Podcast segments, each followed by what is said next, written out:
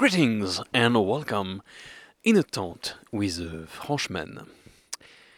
Guess who's back? Back again. Back in the woods. Yes, it is my great return. Well, my great return is kind of a excessive abuse of language, but I'm back in the woods. Um, I did arrive from Fužine to Vrbovsko this morning, and it was really hard to stop uh, to actually start from Vrbovsko because there is this little cafe right above a river that is just gorgeous, and I was just they were starting to grill meat, and it was ten, so a little bit early to have real food. So I just stopped for a coffee, cleaned my gigantic blisters. My blisters now are pretty much a new limb. They're adding matter over matter. It's kind of. It would be extremely interesting if it wasn't so gross and so painful. Anyway, and I started to walk. Um, the beginning of the walk was actually quite beautiful. It is, you have to pay to enter at this point, but I was like, okay, I'm going to pay because I'm this good citizen.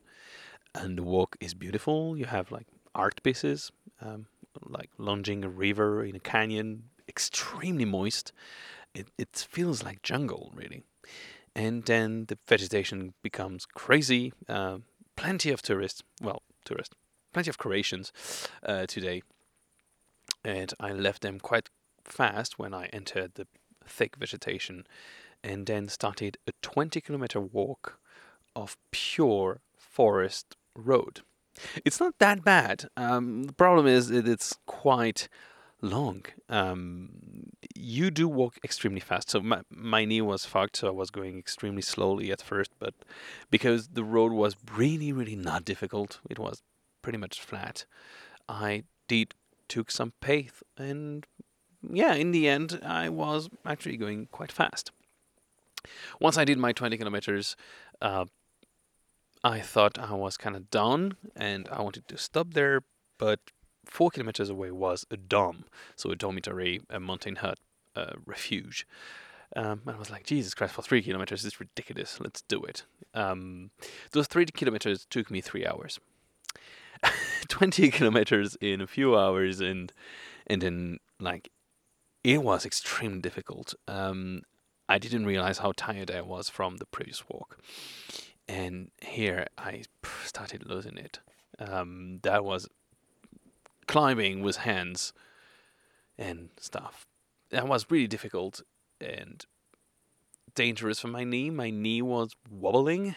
Um, luckily, didn't twist, but I could feel at some point like, ooh, that was a close one.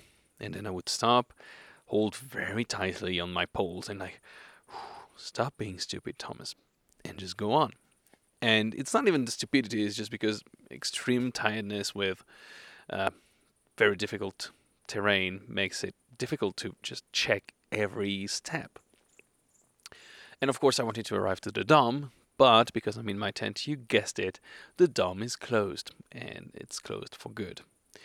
Um, not for good, like the weekend it's okay, but now it's closed, closed. Uh, there is no water. Water is really my issue, like always. I thought I w- could refill on water, so I couldn't.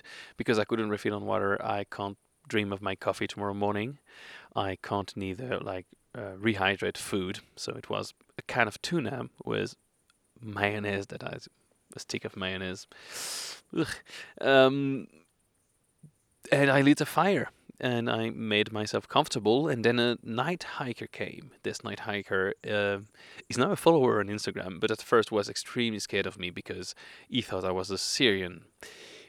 They really have problems around here, apparently, with refugees uh, using the mountain roads. So they destroyed several doms. The doms are now all under video surveillance because of that. And the guy was really really scared of me at first, and I had to explain that I was French and a tourist and blah blah blah, and not here like my tent cost a million euros.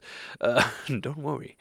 Uh, but it was uh, kind of weird to uh, talk with this guy. Um, he's, he's nice, actually. He is um, hiking in the dark. I don't know how he does that without just losing it. Um, the moment it starts getting dark, I start to flip out.